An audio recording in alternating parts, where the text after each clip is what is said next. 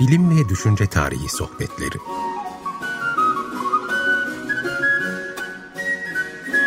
Hazırlayan ve sunanlar Derya Gürses Tarbak ve Doğan Çetinkaya.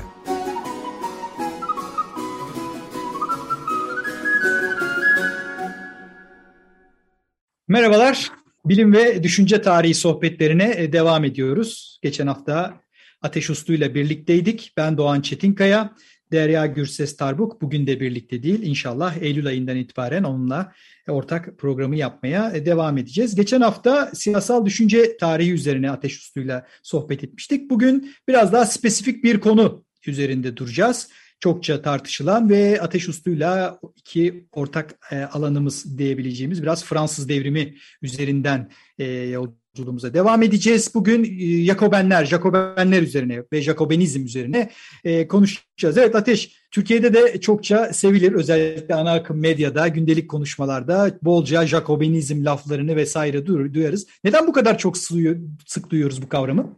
Tabii Jacobenizm öyle bir kavram ki yani Fransız devrimi ile tabii ki özdeşleşmiş bir kavram ama oradan çıkmış e, bir bakıma her türlü devrimci ve veya ilerici e, örgütün faaliyetini işte e, diyelim ki ya da şey e, aktararak alalım e, tepeden inme devrim e, şeylerini yapma çabalarını belki anlatmak için kullanılmış. O yüzden işte Kemalizm, Jakobinizm benzetmeleri yapılmış, Leninizm, Jakobinizm arasında ilişkiler kurulmuş ve bu tür ilişki kurma çabalarında eskice bir tarihi var. Biraz belki öyle e, şey yapabiliriz, konumlandırabiliriz bunu. Dolayısıyla yani pek çok şey gibi, siyasal kavram gibi bağlamından kopuk bir şekilde ele alınmaya başlanmış bir kavram Jacobinizm.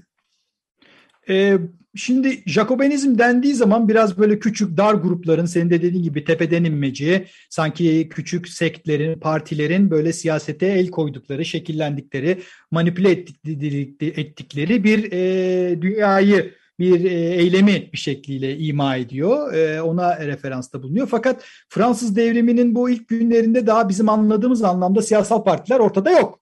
Değil mi örgütlenmeler? E, neden böyle bir anlama geliyor veya o döneme baktığımızda Jacobenler kimlerdi? Tabii biraz aslında biz yani 1830'lu 40'lı yıllardan sonraki siyasal yapılanmalardan geriye doğru bakıp şeyler okuyoruz. Bu Jacobenleri okuyoruz.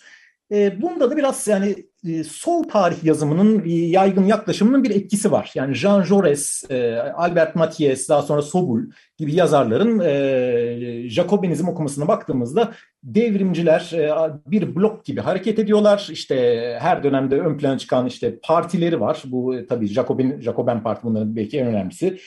İşte bunların faaliyetleri ilerleme için bir şekilde zorunlu faaliyetler. Ee, böyle bir ön kabul üzerinden bu şeyi e, Jacobenlerin tarihini e, okuyoruz. Şimdi Lenin'in yazdıklarına, Lenin'e karşı yazılanlara baktığınızda da bunu görürsünüz. Kemalizm hakkında yazılanlara baktığınızda aslında böyle bir e, algı olduğunu görürsünüz. Şimdi bu tür bir tarih yazımı özellikle Sobul'un Fransız Komünist Partisi'nde bir bakıma e, resmi görüşü olan, olan bu e, yorumu yani Jacobenlerle komünistler arasında bir doğrudan bağlantı kuran bu yorumu e, sağ tarih yazımı tarafından bir eleştiriye e, tabi tutulmuştur ama aslında aşağı yukarı aynı ön kabuller e, devam etmiştir. Bu sefer de işte devrimciler yine bir blok halinde neredeyse hareket ediyorlardı e, ya da işte böyle tam bir blok yoktu da birkaç blok vardı. E, ama işte bu Jacobenlerin yaptıkları bir bakıma işte tarihsel şeylerin e, ötesinde psikolojik bir takım sorunların e, sonucu olan ya da her türlü devrimin e, bir derdi olan bir takım e, şeylerdi, sapmalardı gibi bir e, yaklaşım var. Şimdi bana göre Jacobinizmi yerli yerinde konumlandırabilmek için, tabii ben kendi bunu ancak düşünce tarihi içinde yapabilirim, siyasal düşünceler tarihi içinde konumlandırabilmek için bu tür bir ön kabulü bir kenara bırakıp Jacobenlerin kendileri ne düşünüyorlardı, ne yazmışlardı diye sormak ve ee, en başta da bu devrimcilerin Fransız devrimi dediğimiz şeyin tek bir blok olmadığını ve bunların arasında da kimi çatışmalar, e, çeşitli devrimci fraksiyonlar arasında çatışmalar, bazı durumlarda mücadeleler olduğunu ortaya koyarak aslında Jacobinizm olgusunu ele almak gerektiğini e, düşünüyorum. Ya bu halktan kopukluk mevzusu biraz önemli geliyor bana. Halk için halka rağmen diye söylenir ya hep. Bu halktan, toplumsal sınıflardan kopuk olma e, durumu Fransız devrimi gibi büyük bir toplumsal kalkışma. Yine Jacobenler sonuç itibariyle bir kulübün taraftarları yani örgütlü bir topluluk ama e, Paris'in belli mahallelerinde halkın bir araya geldiği, e, örgütlenmenin modern anlamda bildiğimiz tarzda örgütlenmelerin, siyasal örgütlenmelerin ilk nüvelerinin ortaya çıktığı bir durumda bu halktan kopuk olma olgusu ne kadar gerçekçi? Şimdi bu zaten şimdi Jacobenlerle ilgili belki de en büyük e, sorun bunları ele alırken ya bunların halktan kopuk olduğu söyleniyor ve bu nedenle yeriliyor veya övülüyorlar. Yani halktan kopuk olmaları lazımdı ki işte halkın çeşitli sorunlarını da aşıp onlar e, onları ileriye götürebilsinler diye. Veya tam tersi de söylenebiliyor. İşte Jacobenler aslında halkın içinde örgütlüydü. Halkın gerçek sesiydi. Çünkü işte halkın içinde komiteleri vardı diye. Bence burada bir önemli ayrıştırma yapmak gerekiyor. Fransız devrimi sırasında tabii ki kişi olarak devrimci önderler var ama çok da önemli, daha da önemlisi bir takım gruplar var. Ve bunları çok basit olarak ikiye ayırmak mümkün. Meclis grupları var. Ee, tabakalar genel meclis yani Eta Genero'da daha sonra ulusal mecliste, e, kurucu mecliste vesaire. Bir de halk komiteleri var. Bunların arasında bağlantılar var evet ama bunlar farklı şeyler. Ve Jacobenler kulübü bir meclis grubudur, meclis kulübüdür.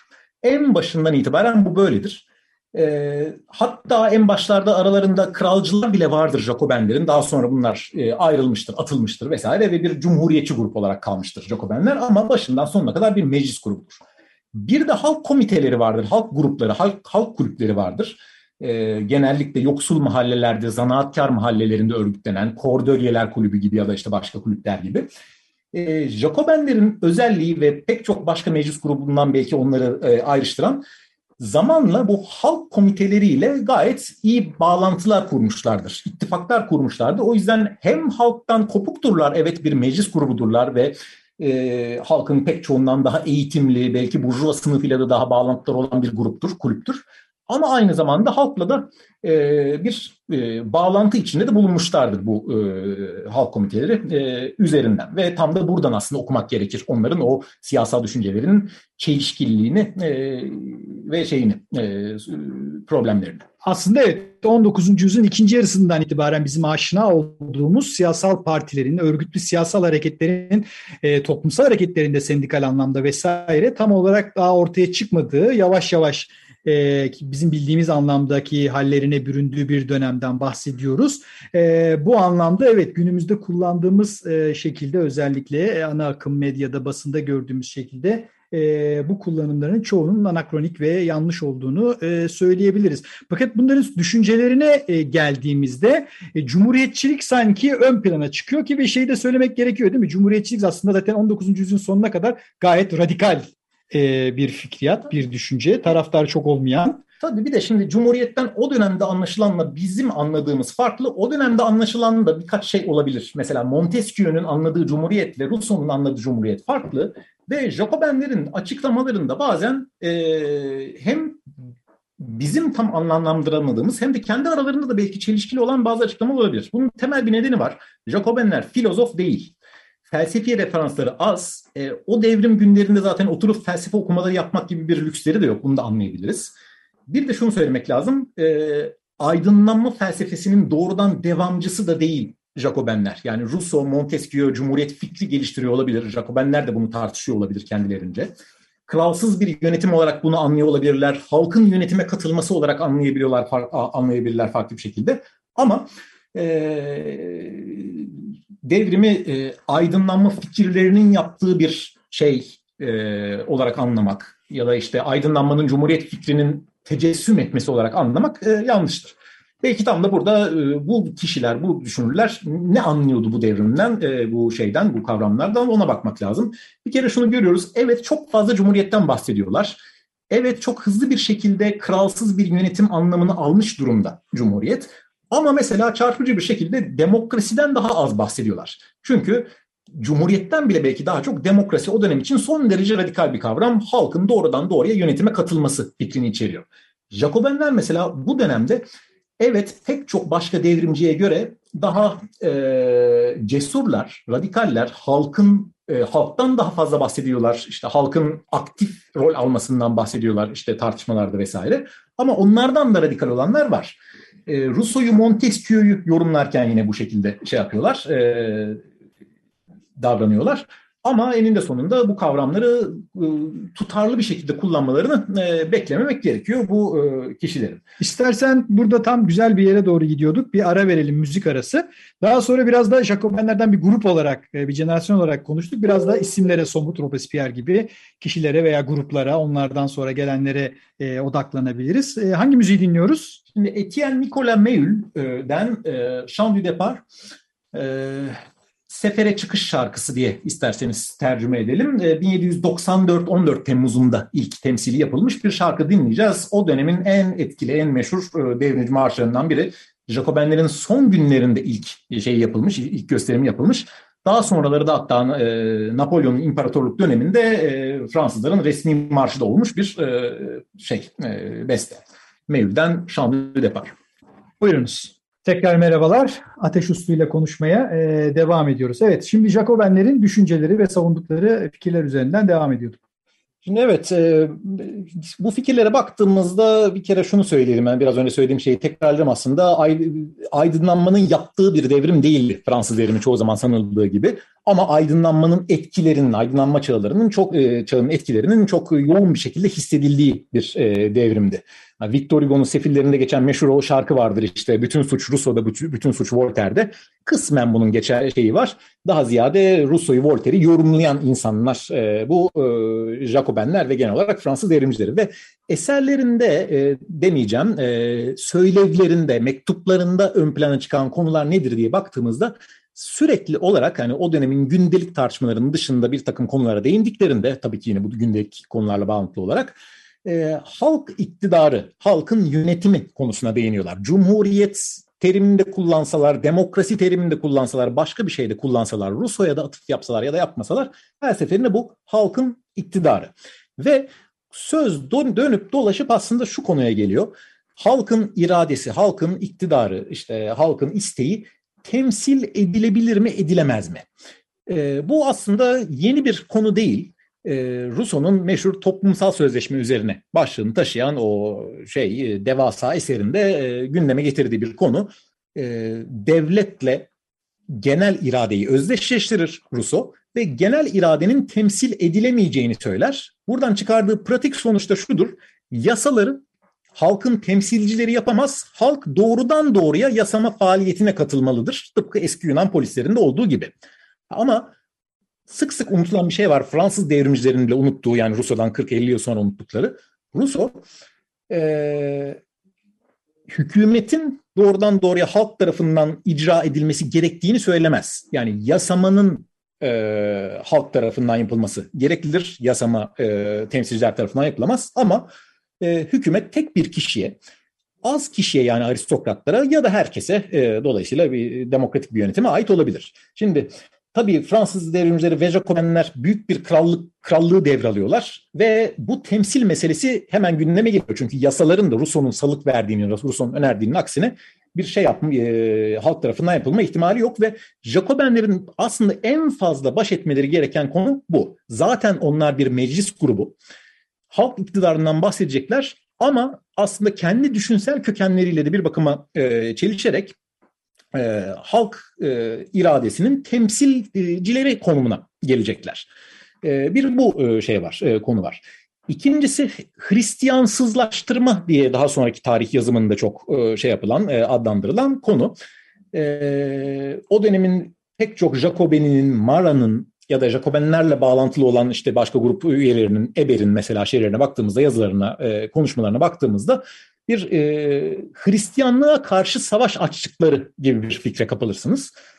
Aslında bunu daha ziyade bir antiklerikalist politika olarak okumak daha doğru. Yani ruhban karşıtı politika. Onların derdi daha ziyade işte kiliseyledir, kilise mülkleriyledir. Kilisenin işte iki yüzlü papazlarıyladır. Kilisenin ka- karşı devrimcilik e, yoluna gitme tehlikesi olan papazlarıyladır vesaire ve Jacobenlerin kendilerine baktığımızda mesela Robespierre, mesela Saint-Just'e baktığımızda hızlıca bu Hristiyansızlaştırma politikasının amacından saptığını da söylerler ve derler ki bizim Hristiyanlıkla çok fazla derdimiz yok. Bu konuda biraz aşırıya gitti. Bizim derdimiz daha ziyade papazlarla. bu ikinci konu. Üçüncüsü yani halk iktidarı ve Hristiyanlık konusundan sonra erdem. Dönüp dolaşıp bu Jacobenler e, erdemin ne kadar önemli olduğundan bahsederler. Bunun da tabii aydınlanma düşüncesinde kökenleri var. Montesquieu, cumhuriyet yönetimlerinin yani aristokratik ve demokratik yönetimlerin e, e, özellikle demokratik yönetimin temelinin erdem olduğunu söylüyor. E, aynı şekilde Rousseau'nun da erdem konusuna e, yaptığı atıflar var. Şimdi Montesquieu bunu e, halka bağlılık ya da işte kendisinden vazgeçip herkesin yararına kendini teslim etme gibi anlıyordu.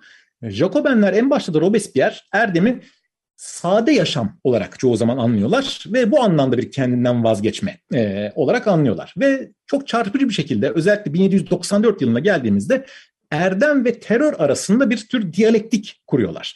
Terör, bu çok bilinen bir şeydir Jacobenlerin tarih yazımında 1793-94 yıllarına yayılan bir e, dönem, devrimci terör dönemi.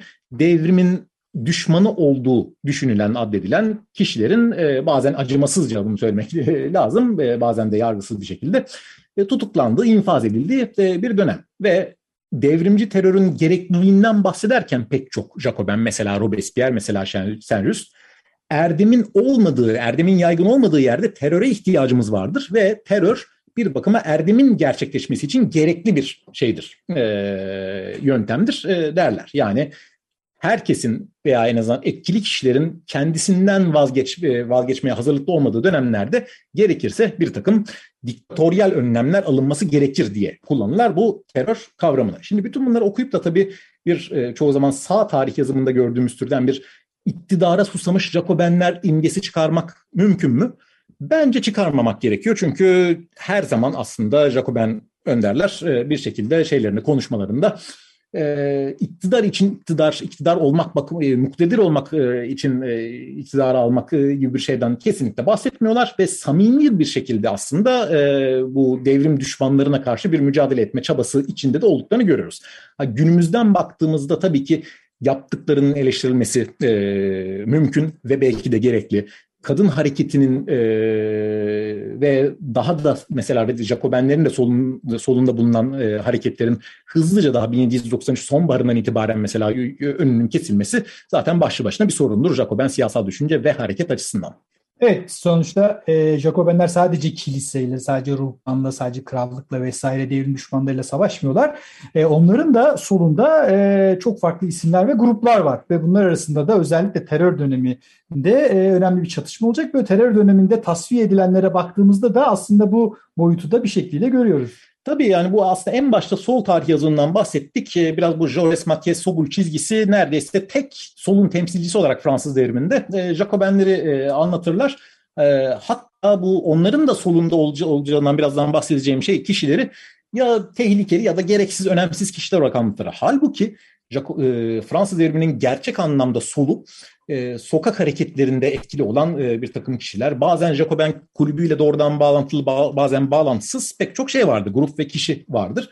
Vardı. Üçe belki ayırabiliriz bunları. Mesela Mara gibi Jacobenlerin de aslında aynı zamanda üyesi olan zamanla işte mecliste de konvansiyonda da temsilci haline gelen ama halkla olan bağlantısını hiçbir zaman koparmamış olan kişiler. Meşhur halkın dostu Mara aynı zamanda ilk cumhuriyetçilerdendir. Ama Mesela Hebertistler veya e, Jacques Roux'un izleyicileri işte kudurmuşlar olarak bilinen grup e, bunlar da çok daha solda yer alan ve Hristiyansızlaştırma politikasında mesela Jacobenlerin ana akımına göre çok daha ileri giden ya da yoksulların derdine derman olmak konusunda mesela çok daha e, önemli sözler söyleyen kişiler var. E, mesela Jacques Roux'un e, konuşmaları burada son derece çarpıcı.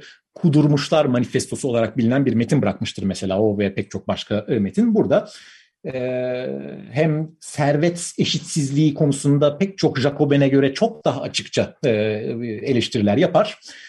Onun yanında bu biraz önce bahsettiğim halk iktidarı, halkın temsilcilerinin halkla olan bağlantısı konusunda da yine pek çok Jacobin'e göre çok daha ileridir.